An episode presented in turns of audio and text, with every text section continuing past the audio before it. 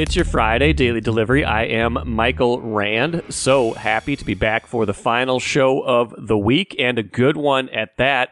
Got part two of the uh, the Vikings draft series with Jeff Day. Yesterday we we drafted, counted down the ten best moments in franchise history by way of you know sort of previewing the season, and I'll get to a little bit more season preview stuff here in a minute. Today we are going to talk about the 10 lowest moments, worst moments, biggest what if, regrets, however you want to frame it. These were not the good moments. These were not the best of the franchise. These are not the ones they're going to plaster up on the wall or play on the video board at uh, at US Bank Stadium to get people fired up for Sunday's game. These are the ones that they would like to forget, but that you cannot forget because these are the indelible moments of franchise history, along with the good ones, of course. But I would dare say, like Jeff and I will talk about, that this list was a little bit easier to come up with than the good list. So that'll be in just a few minutes here.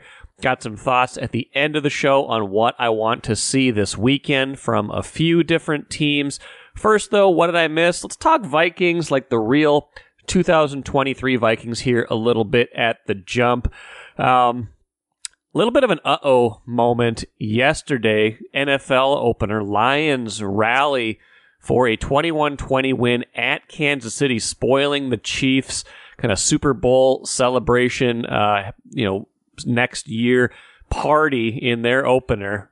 My inclination for a while here has been well, the Lions were an improved team last year. They finished 9 and 8. They had a good second half of the season where they were you know, just as good as the Vikings, if not better, I would say, and, and beat them towards the end of the year. But that the Lions are going to be the Lions, right? That something always happens, that Detroit never fully has its act together, even when it looks like it is an ascending team on paper. Something happens. And, you know, this offseason they had all sorts of strife and turmoil. They had gambling suspensions, all sorts of stuff and it was like, okay, this is the this is the start of what's happening to the Lions. The Lions are just going to maybe be the Lions. Then they go out and beat Kansas City, and you're like, okay, that was a game that most people probably had put down in the loss column for Detroit, and there would be no shame in that. Kansas City, you know, obviously coming off winning the Super Bowl, Still have Patrick Mahomes. They're a little bit, you know, down right now with, with some of the contract stuff that's going on and the Travis Kelce injury. So probably a good time to get Kansas City. It's also been said over the years that playing a team during its championship uh, celebration night is a good time to get them because they're kind of distracted. There's a lot of other stuff going on. Maybe they're not 100% focused on the game, but not to take anything away from any of that. This was supposed to be a Detroit loss if you put that in in the in the column of of the season. And the Vikings have to play Kansas City now here in just a little while. You would not think the Vikings are also going to beat Kansas City, but they certainly could. Maybe Kansas City will be a bit down this year. Point is, you had this one marked down as probably Lions start 0 1. Here's a chance for the Vikings to start 1 0 on uh, on Sunday against Tampa Bay, and then there you go. They're they're a game up already, starting from a position of strength. You you bank a win that you weren't supposed to have in the very first game of the season, like the Lions did. Now suddenly everyone is in a chase position for however long that lasts. So just a little uh oh right there. The other uh oh I've had is just not feeling great about position groups on the Vikings this year. What position group outside of wide receiver slash tight end, which is very good. I would say that's, you know, that, that combination group is one of the best in the league. What position group makes you feel really good about this team? Now, I'd say quarterback, obviously, I think they're, they're in good shape. They're definitely in the upper half of the league, probably in the upper third of the league on, you know, I think most people would say Kirk Cousins is at least a top 12 quarterback. So you're talking probably top third of the league in quarterback play. Um, what else gives you confidence? The running backs? I mean, probably not. Uh, as much as you might like Alexander Mattison, you can read more about Mattison in today's Star Tribune and on StarTribune.com. Like, I think he's a good running back, but that group is not as deep or talented as it has been in the past with Dalvin Cook. I think the offensive line has a lot of continuity, but I think that's good and bad because the interior of that line struggled last year. Maybe they're going to be a year better, a year older. That could be the case. And I think their tackles are very good, but there's some questions on the offensive line. There's questions up and down the defense, defensive line, linebackers, the secondary.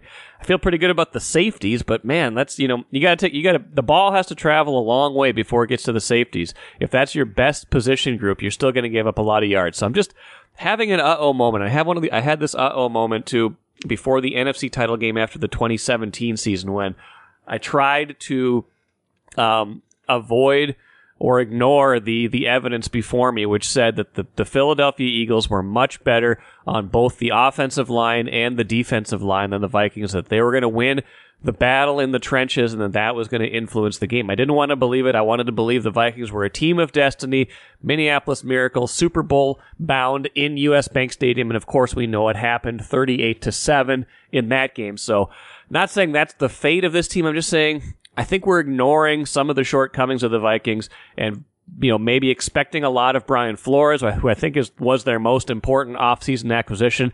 I don't know if they can stop the pass. I don't know if they can stop the run. I don't know if they can rush the passer. I don't know if they can do anything on defense. It's going to have to be up to Flores, who has been up to the task in a lot of places. I'm not saying he can't do it, but there are a lot of questions on defense and still some on offense that I am worried about, even if I'm on record as saying nine and eight, probably in the mix at least for a playoff spot, division winner again. I'm just a little more nervous about this team as the games actually get closer than I was when I was thinking about this team back in May, June, and July. Grand Casino would like to take a moment and salute the true football fan. The passion, the hope, the anticipation, that incomparable feeling of winning. Grand Casino would also like to take a moment to remind you that you can find all that anticipation, thrill, and winning at Grand Casino. Grand Casino, let your story begin. All right, welcome back to part two of our special podcast series. Michael Rand here, Jeff Day with me again. Kind of a unique way to preview the 2023 Viking season. We've been looking back at history, Vikings history, Yesterday, we did the 10 greatest moments in Vikings history, kind of draft style. We took turns.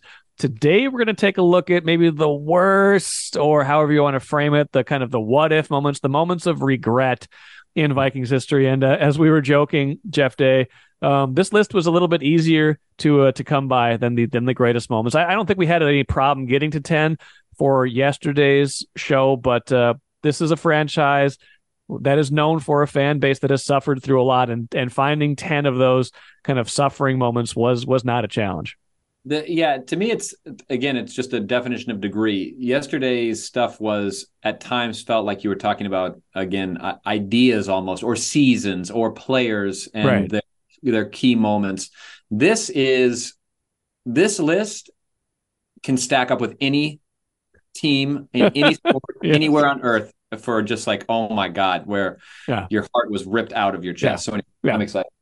Okay, so I, do I do I have the first pick in this one? Yeah, you get it. Oh man, so I have to, you know, I have to decide which one of these two losses was more painful, and I I think I've wavered on this over the years. And I think the answer for me has changed over the years.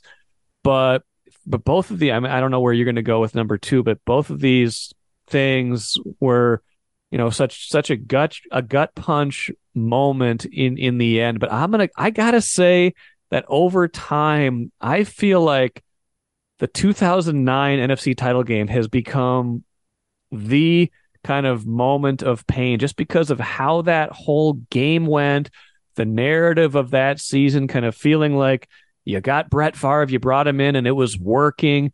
Everything's going your way. Like you mentioned in yesterday's episode, you beat the you beat the Cowboys convincingly in the playoffs. You got to go on the road to New Orleans, but you're outplaying them. You've got them down to this final moment where you're on this final drive and then you get this ridiculous 12 men in the huddle penalty. You get the Brett Favre throwing across his body for an interception where you're like, no, no, no, no, no, no, no, no, no. What are you doing? Tackle that guy. What's going on here? He could have run for 10 yards if his ankle wasn't completely shredded. He had Bernard Berrian screaming at him to throw him the ball on the 20 yard line, didn't see him. That to me was kind of this kind of ultimate moment where this guy that you got from your rival, you you went and got this guy against all odds. You brought in the guy that had been tormenting you for 15 years. He was going to take you to the Super Bowl for the first time in at that point more than 30 years, and then it all comes crashing down right when you least expect it. You, I, I sat with these two because I didn't know where I was picking, so I did the exact same thing, and I kind of studied it probably as hard as I've studied, you know, kind of a decision. I don't know since I got married or something, but um, I was like, what are the what what do I think about this? And I actually sided with you. I put I put Favre in 2009 at number one, um, and I do think it is something about just um, fate, destiny. Um, yeah, the, and the feeling of the team driving and just going, oh my god. I mean, because that was part of it. You're watching them drive, and I think every Vikings fan I think Peterson busts off that long. You were talking about, yeah, Peterson busts off yeah. that long run, and you're sort of you're feeling it happen, and it almost started to feel inevitable. You saw where they were. You saw the time on the clock. Yeah, I mean they got to like they got to like the edge of field goal range. They were like yes. the 33, 32, so it's like Longwell, 51 yards, In like inside. Yeah. yeah. It just had an, you know, you. I think a lot of us you're sitting there thinking about the field goal because of the history of field goals with the Vikings, but in that time, I just, yeah, I think it was. I think it just was devastating. Also because of the Favre angle, there had been some um, feeling of this is a year that is scripted like a film. Yes. Yes. Um, and when they yesterday we talked about the Cowboys win, you know, they kind of had started to show that when they put it together. And then in that game against there was all kinds of goofy stuff happening and it just I think in the moment when it came to that final drive, you put all of the things that had happened before behind you as as a, as a person watching, and just felt like, oh my God, they're going, we're going to the Super Bowl, um, and that's what really killed it. And you know, the the, the other thing that happens with Vike with Minnesota sports teams in particular is um, leagues change rules based off of the terrible things right. that happen the teams here. And so like the the no more coin flip in the in OT. You've got to score a touchdown. Everybody, uh, yeah, you both teams yeah, get a sorry. possession if unless yes. the team scores a touchdown. Yeah. Yes, and um, you know, I remember that was like the Vikings and or the Twins and White Sox played a game 163, and the Twins had beat the White Sox like you know I don't know, it was some ludicrous number, 11 out of 17 games yeah. or. And it came down to a coin flip in a in a room, and people are like, "Why are we doing this? We play head to head all season long." Right, right.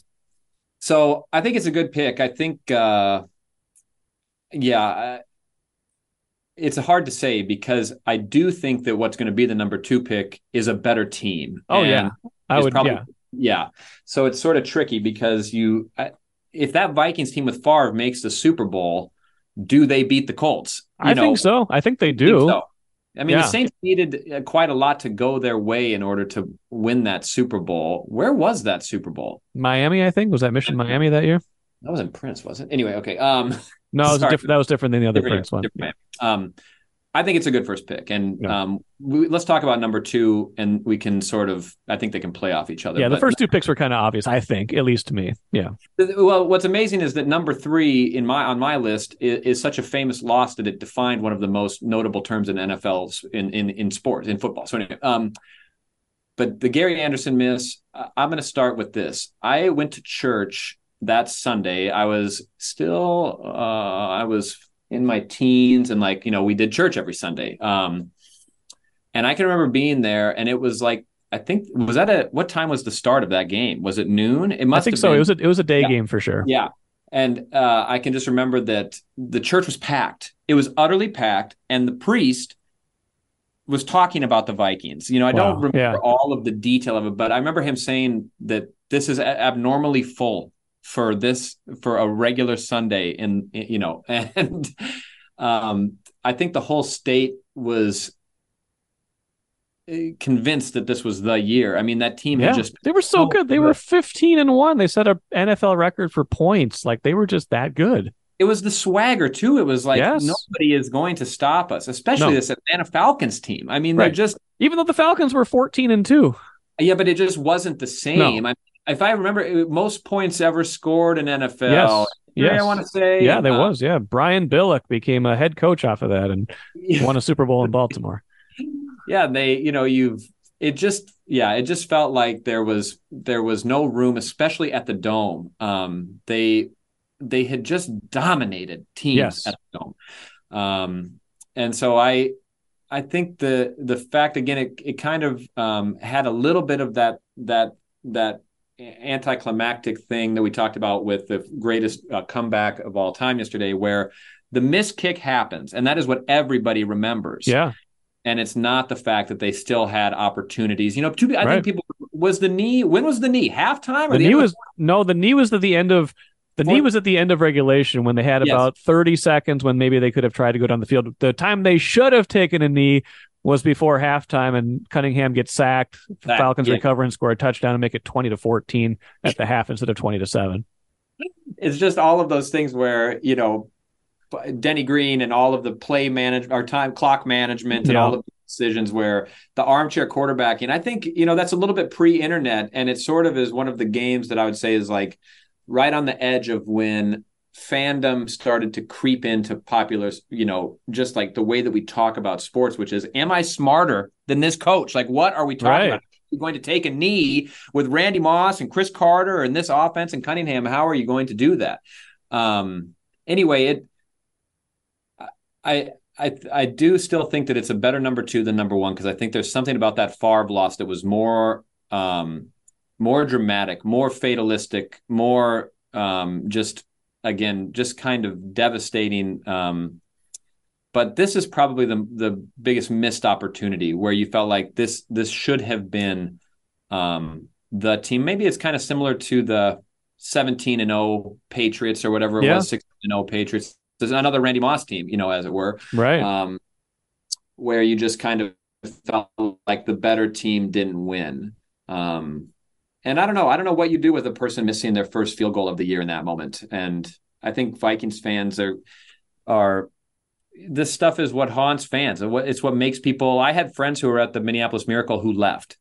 You know what I mean? Because it was like I can't do this anymore. I can't be at this game with this happening.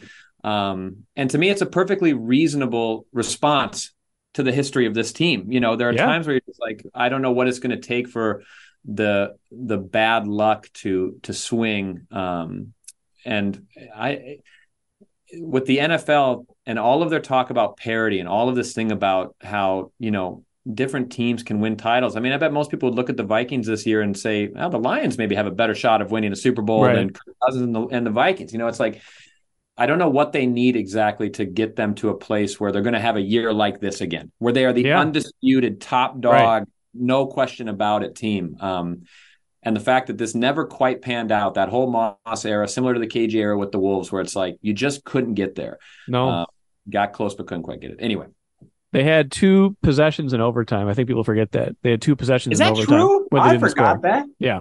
Jeez, I completely forgot that. They got the opening kickoff in overtime, had to punt. They got the ball back, had to punt again, and then after that was when Morten Andersen ends it. So that's Okay. not all on Gary Anderson, although the fact that he had not missed a kick the entire season before Well, what did that? I can't remember how much time was left in the in the in the game when he missed that kick. a little over two minutes. A little over two minutes. So the Falcons then had to go it down would and been 10, it score. would have been ten with two minutes to go. Yeah, Right. so it would have been ten minute, yeah, ten point lead with about two minutes to go. Uh, two oh seven. Yeah. So it would have been not insurmountable, but very unlikely, especially at that point in time. It would have taken a touchdown and probably an onside kick and a field goal or something like that. And then Hmm. so yeah, so the yeah, the Vikings Vikings got the ball back with 49 seconds left. Um, in a tie game. yeah, and they they ran a play. Um, they ran a play where they so Randall Cunningham ran up the middle for seven yards. Then there was an incompletion that took them down to 37 down to 30 seconds. It was third and three at their own 27, and that's when they took the knee. So I guess strategically, you're looking at it like we don't want to have to punt if if you throw another incompletion. But man, yeah, the team You're the greatest offense. Greatest offense in NFL history. You Yeah. would like to think that maybe you'd take a shot at it, but there you go. Um, okay, we spent a lot of time on one and okay. two. Yeah, let's- me get to uh, let me get to uh, to the next uh, the next on the list. And this is this is it gets a little harder now. Yeah. Um, the regrets, the the what if moments. um, I'm gonna say that my next one is something from our last uh, our, our last uh, go around with the best and worst trades. I gotta say the Herschel Walker trade is okay. one of is one of the worst moments in their history, just because it deprived them of so many draft picks. It defined an era where you know they traded for him in I think it was the middle of the 1989 season. They had been to the NFC title game two years before that. They'd been to a play the playoffs in '88, and I think they'd won a playoff game. They thought they were like one player away. And instead of just like staying the course, like I don't know what would have become of those teams if they hadn't made that trade, but I sure know that they would have had a much better chance to win a Super Bowl in the late 80s and early 90s if they had not done what they did. It's interesting because that's kind of that sort of reminds me of some of the best stuff we did yesterday, where that's that's a decision that took time to play out, but that the yes. impact was so grand that yeah. uh, I think it's okay to you know. Well, this will be interesting. I mean, because that to me is different. It is identifiable though, right? Like much like when you just talk about bad luck for a franchise or the way a franchise is viewed. If you have the worst trade, maybe in sports history it has to it has to go up high but yeah. um, okay I'll, I'll i'll let you have that. And um yeah i think uh they have what's amazing about it is i don't think you could put you can't point to too many other you know god awful terrible trades. They've had some no, you know that's true. Mid trades but um that one just continues to define to define yes. all sports yes. trades forever. So um okay i was going to go number four um the Roger Staubach Hail Mary. Yeah, Drew Pearson. The yeah. Drew Pearson push off. I like this because uh, the Hail, Hail Mary had never this concept. Yeah, right. You know, it's like this is a new concept. I can chuck the football down and score a game winning touchdown. And um, again, I was watching highlights of this and uh, forgotten, at least in in everything that I can recall about learning about that, was that they had a fourth and seventeen. Yes. For that, that you know, you're looking at it now with all of the sideline cams and stuff. You go watch that play he doesn't look in bounds. Not it's a chance. And, it, yeah, like, and even and even if he was in bounds, I don't know if he got the first down. Like it, it's what? like yes, yeah, that was that was a control it on the way to the ground. Right, I mean, I right. think you know who knows, but um, at the time they're just like play on. They got the first down. Uh, here we go marching. I mean, that was the it was a similar play to the Minneapolis Miracle, a little yes. sideline toss on a on right. a. Uh, anyway, um, and also because of the whiskey bottle that yes. a fan knocks out a referee angst to the nth degree yes. against great Vikings team 12 2 that's the Tarkenton yes. uh, MVP season um, and so yeah again just you talk about a team a franchise and that the play that created the term Hail Mary is yes. fourth on your list of bad beats. right, right. yes. A, it's the greatest thing ever. And I, you know, to me, uh, yeah, I think, uh, you know, you, I'm sure people could make an argument and say, well, the Super Bowl losses are worse than this, but I don't know. There's something about the narrative well, of it and the, the, yeah, the, and the, people, and people who were alive in that year, maybe they just remember this because of hindsight, but they say that was the best Vikings team. That, that, yes. that was that that was the best, and so that that's why it hurts because if they feel like if that team had gotten to the Super Bowl, and again, that's all hindsight because they'd never won one anyway. But if they get the, if maybe that was the team that should have won the Super Bowl. Yeah, it's very true. That, that and isn't that how, how it always goes? Oh, yeah, we have Super Bowl teams, but and that was not a that was not the NFC title game. That was the first divisional. That was, that was the division round. Yeah, so yeah. it was. Yeah, that was that was that's a good one. I'm gonna go number five. Um, we got plenty of heartbreak to choose from. I'm gonna go with 1987. This is the flip side of what I talked about yesterday with the playoff run. They yeah. are that, that this miracle team that had gone eight and seven with an asterisk because you know it was an eight and four team before the you know with without the replacement players in the middle of that season. But this team that had already pulled off huge upsets at New Orleans, at oh, San Francisco, God. is yeah. driving. They're down 17-10 at Washington late. They are driving they have, I believe, like a fourth and two at the four yard line. Darrin Nelson comes across. He's he's open, passes maybe a little bit behind him, but a very catchable ball. He drops it. We all know that. Um, I don't know if he gets a touchdown there. He almost certainly gets a first down. Yeah. If he catches that, they tie that game. That that to me again, it's it's not the same level of regret. I don't think as the Brett Favre play because that clearly, if he makes a better decision there, they've got a field goal attempt to potentially go to the Super Bowl. If Yeah. if the Vikings Falcons game, so many what ifs, but if if Gary Anderson makes that field goal, um, they're almost certainly going to the Super Bowl. This is more of a they got a lot of steps have to happen along the way, even after he makes that catch potentially. But still, like that story could have been so much more amazing. Like this eight and seven underdog team pulling off a third win in a row to get to the Super Bowl that year, um, and then it just didn't happen. It's funny because I had forgotten about that, but then as you started talking about that that Washington, I was like, oh my god, that's right. They were right there. They were right Um, there, yeah.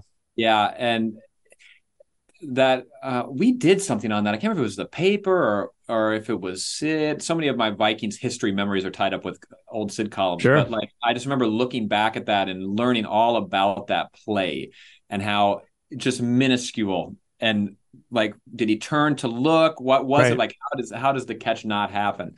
Um, yeah, I mean, again, amazing. This is a for in some ways a sort of whatever you would call it a misshapen, mediocre Viking season Yeah. that still comes to a NFC championship game Yes. at the goal line play. They seem to they seem to find a way to make it really painful in the end. Like Yes. they, they And don't have they don't have paint by numbers playoff losses. Yeah.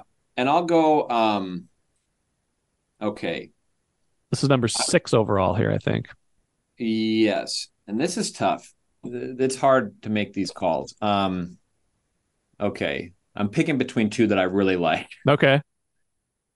Um okay, I'm going to go I'm going to go the Eagles NFC championship. Um Okay. The the- 2017. Yeah. Yes, I think uh, um, this is a the game itself was not dramatic. No. Uh, the feeling of it was so devastating um, that I remember that whole week as Super Bowl or the well a week later as Super Bowl week was descending. It's like I had no interest in sports. I had no interest in the Super Bowl.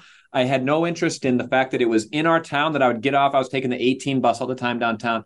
I'd get off and there'd just be people everywhere. And I'm like, I couldn't hate anything more.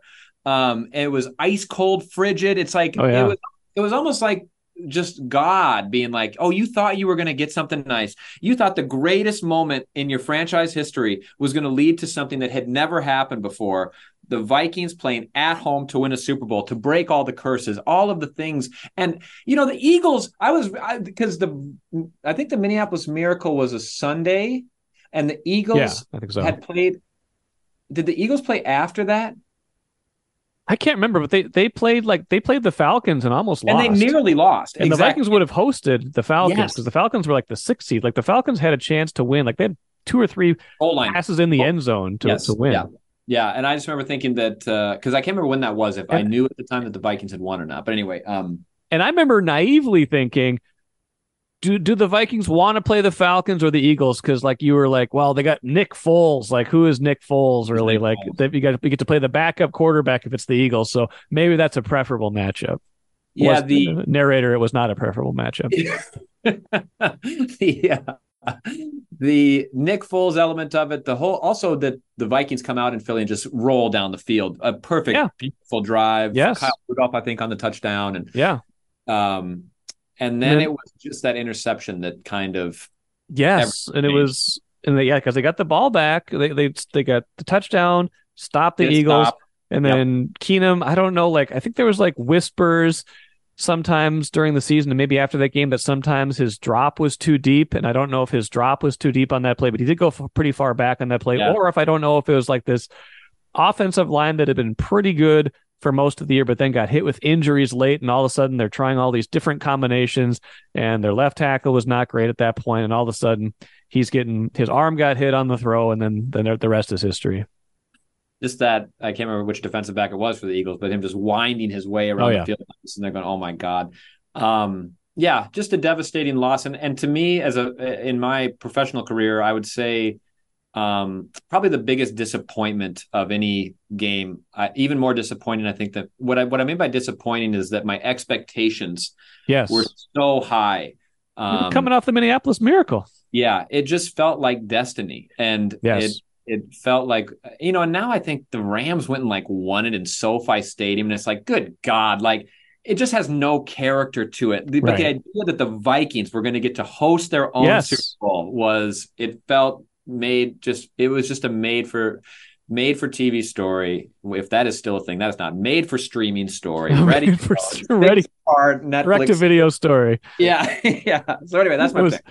Yeah, I remember. I still, you know, we were doing all this stuff with video at that time, so I like I was on Radio Row at that Super Bowl, even after all of the the drama and the Vikings not being in it. And it was still, I still enjoyed it. I talked to a lot of fun people out there and got a lot of good stuff. We did a bunch of like Facebook Live videos once back wow. when we cared about Facebook Live, um, and um, and and I still I remember stalking Kirk Cousins at Shake Shack because all the Radio Row stuff was at Mall of America every day. So I was out at the mall like five or six times um, for the over the course of like seven days, like doing all these videos. I was like stalking him out at Shake Shack because he was in town for the Super Bowl, but also he was the hot free agent quarterback to be at that moment. Yeah. That was twenty the twenty eighteen prelude to his free agency, and I was like, try like I like asked him a question like while he was sitting at Shake Shack and he like totally blew me off. But it was like I was like that was my mission was to get was to get Kirk Cousins on the record about why he was in Minnesota.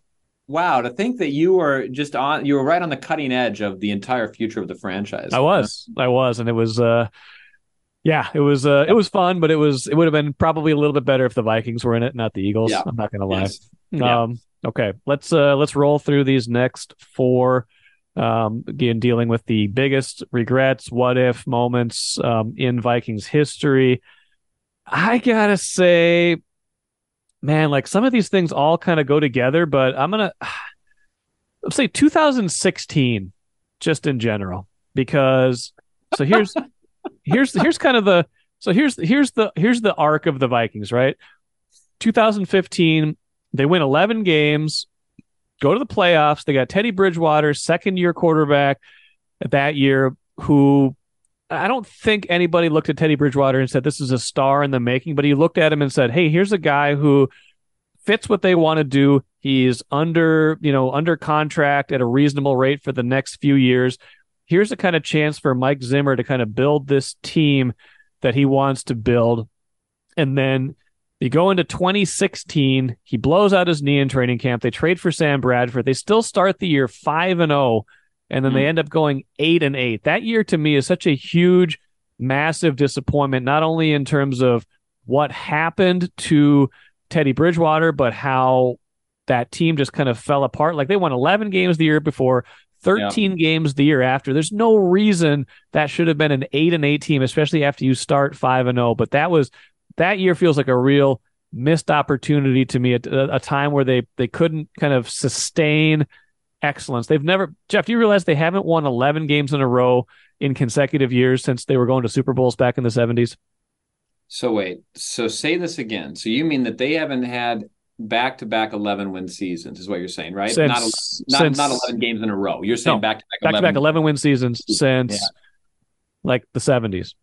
Yeah, I would not have thought that. Um, but it does kind of speak to the nature of it, right? I see what yeah. you're saying. It's like they build up um, a lot of goodwill, and then things seem to snap it back yeah. right back into reality. I mean, they had that they had that stretch where it was like every other year playoffs, every other year. Zimmer, playoffs. yeah, it was a Zimmer, yeah. and you know, and 2015 obviously ends with the Blair Walsh miss, and then yeah, he falls apart in 2016. They end up having to like cut him in the middle of the year, and that's part of just the whole the whole craziness of of how that year just kind of downward spiraled. Well, the the I like the idea of using the whole season because there was um the Teddy Bridgewater, that was one of the first times I remember, you know, th- this has happened a lot in basketball. Um, and I can't, you know, it's that there's a there's a there's a psychological theory about this about have things always been happening and we're just kind of we relearn yeah. it and we think it's fresh but this idea of bones coming out of bodies you yeah. know like and I'm, I don't mean I don't say that lightly, but it's just what it is. Where these injuries that are just gruesome, and uh, I remember that when the word started trickling out of, I think it was Winter Park at the time. That yes, yep. That, that Teddy had that something had happened, yeah, and that people were getting ill. That it was such a gruesome, terrible thing. And I just remember thinking, you couldn't for for kind of like what you're saying, coming off the year they had had, and clearly the relationship that that Bridgewater and Zimmer had. You could tell Zimmer just something about Bridgewater clicked with Zimmer. Yes, he loved Teddy. Made, he loved he Teddy. Loved Teddy, and um, I think we might have talked about this once for some reason during the trade conversation. I think either, either this or I was talking about a friend with it, but somewhere in there was the end of the Mike Zimmer era. The missed Blair Walsh field goal, yep. Teddy Bridgewater injury, the the chase to try to shore up a quarterback position that they thought they had figured out. Um, and yeah, I think because you know, it all because it all led to Kirk Cousins eventually, and I think that was where the defense started to slip, and that was the end of Zimmer. Yes, yes, it, the team started to refocus all of their you know finances around a quarterback. Yep. I think the benefit of Bridgewater was they could build this defense in Zimmer's image, and for the time they had a quarterback that was like you know, Bridgewater was never going to command thirty million dollars no. a season. Um, he was just kind of a great system quarterback, but uh, yeah, that's a devastating year in a much different way than some of these other things we're talking about. Um, All right, what do you got at number eight? We got three okay. left here. Okay, that means I have two picks, right? Because there's two yes. I got to get. Yeah. Okay. Yeah. Boy, this is unbelievable. Um, I'm, going, I'm, going, back to the first Super Bowl. Okay. Uh, and and their loss to the Chiefs, and yep. for a couple of reasons. Um, one like you did, was this yesterday i can't remember what yeah we were talking. yes we talked about it yesterday yeah no i know that but i was oh. trying to remember about just the fact that it was nfl afl and it was yep like 13 point favorites they were huge favorites but here's my favorite thing about that game and again okay. not to keep uh, bringing up the old man but yeah. I, I distinctly remember this when we were doing Super Bowl coverage, or there was like a Chiefs Vikings game, and Sid always like to go, go find me that thing about Hank Stram. I'm like, who's Hank oh, Stram? Oh, yeah. Well, Hank Stram was the OG like Tom Thibodeau, kind of yes. like stocky, energetic, yeah, like going yep. to the sidelines. And 1970 Super Bowl NFL yep. films mics up. Oh yeah, Hank Stram, right? And it's the, you can still go find the video and it's phenomenal. Please, anybody listening to this, if you have time, search Hank Stram NFL Super Bowl for mic'd up or whatever, you'll find it. And they run the Vikings out of this Super Bowl. They kill them. But more importantly, Bud Grant feels like a personal affront has happened to him when this NFL Films is released of Hank Stram calling the same play over, oh, yeah. over and over again. 65 toss power trap. Right? They yep, just yep. calling, calling. And there's something about all of the intersections of all of this. And then what I also love is that to start the 1970 season, they rematch, Super Bowl rematch, week one, Chiefs Vikings, and Vikings run them. And somehow they convince themselves that this matters. That them oh, beating no. the Chiefs the next year is like some kind of payback. You mm. lost the Super Bowl. No. The story is told. No. Um, so I just love this for all the for all of the things that it kind of like how yesterday during our best Vikings moments, half of them are beating the Packers. It's like, oh, right. we got you, we got you in the regular season. Right. We, got it. The revenge yeah. game. Revenge yeah. game. No, I like that. That's a yeah. Anyway. Um okay, I nine? I, yeah, we're at nine, and I'm you know, I don't know why this one stands out to me, but as I started kind of looking at it and researching this, I decided that 2000, 2005. So you, are coming off of beating the Packers in the playoffs. They, that was not a great Vikings team. They started hot again.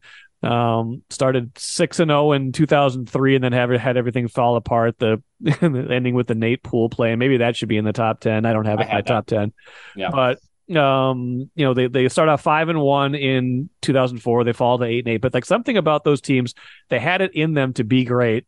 And then 2005, the Vikings um, they lose Scott Linehan, their offensive coordinator in the offseason, who is one of the keys to unlocking Daunte Culpepper. He has a terrible start to the 2005 season, then it shreds his knee. It's the love boat year. Like everything goes wrong this year. But I've always wondered what might have happened had they been able to. And Scott Linehan left for a lateral move. He left for an offensive coordinator job with the Dolphins because I believe he got a raise, and that was back when they weren't paying anybody. This was kind of the uh, still the the era of uh of of not paying their assistants enough. So I I think that there is always going to be a part of me that wonders what might have happened if Daunte hadn't blown out his knee. Like what was that their franchise quarterback for the next 10 to 15 years instead of just the 5 that they got from him? Well, I I um you know, it's kind of like the Teddy thing where it's like just the, you know, it just disrupts everything when yeah. I think the franchise quarterback goes down. Um, they that I had the Love Boat as maybe yeah. we just this because I was going to have the Love Boat as my pick, so we can just kind of nine ten this thing. Okay. Um, Yeah. Because now here's what you have to help me remember: who replaced Daunte? Who comes in?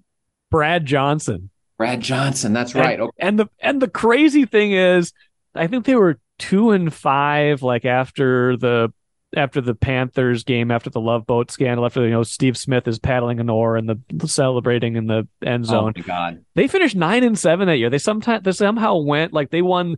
They won the most ridiculous ways. They had no business being any good that year, but they kind of like got back into it, even though Brad Johnson was not a great quarterback, but he was their replacement. He was back for I think a second stint at that point.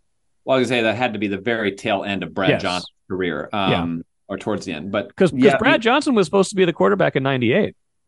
He was When- their starter until until, call Cunningham. until well until he got hurt in Week One, and then Cunningham took over. In. God, see, I just I knew. I mean, um, who's the other quarterback that I always get kind of tossed in this? Oh, Rich Gannon. Like these Rich Gannon, quarterbacks who yeah. kind of would go and have Yeah, tremendous success but elsewhere. sorry, Um, the Love Boat. Yes, you were talking Well, about. yeah. So all I was going to say is that again, there's like these seasons that seem to be just defined as things going wrong, and Yeah. even if they even if they put some wins together and finish nine and seven and whatever, it still was the end of something. You could just feel it. That Love Boat scandal was like it was the end of Mike Tice in some ways. Brad Childress comes Oh, yeah. in with kind of no nonsense, uh, you know, very straight laced, and um, and I think it probably was, you know, who knows if it's it's just that thing of was it all tied together? Oh, yeah. the end of the Daunte Culpepper era, the end of the Moss era, the end of this kind of exciting brand of football. And you look at that love boat and it's like, well, the two things kind of go together. The exciting guys who don't follow the rules and also go out on Al and Alma's boat with Alan. and it's just like, I go, I, whenever I'm in Excelsior and I see those boats docked, Oh, I yeah. swear to God, I can't help but just think about it to this day. Um, and it, for the Vikings fans who maybe weren't of uh, full cognizance in two, 2005, it was like you can't even imagine it today. It's impossible to imagine in the era of social media and things like this that something like this would ever happen. And that was Uh, the that was also the original Whizzinator year, by the way. Onterrio Smith getting caught with the Whizzinator. That was the that was the off season. That was in like May that that came out of 2005.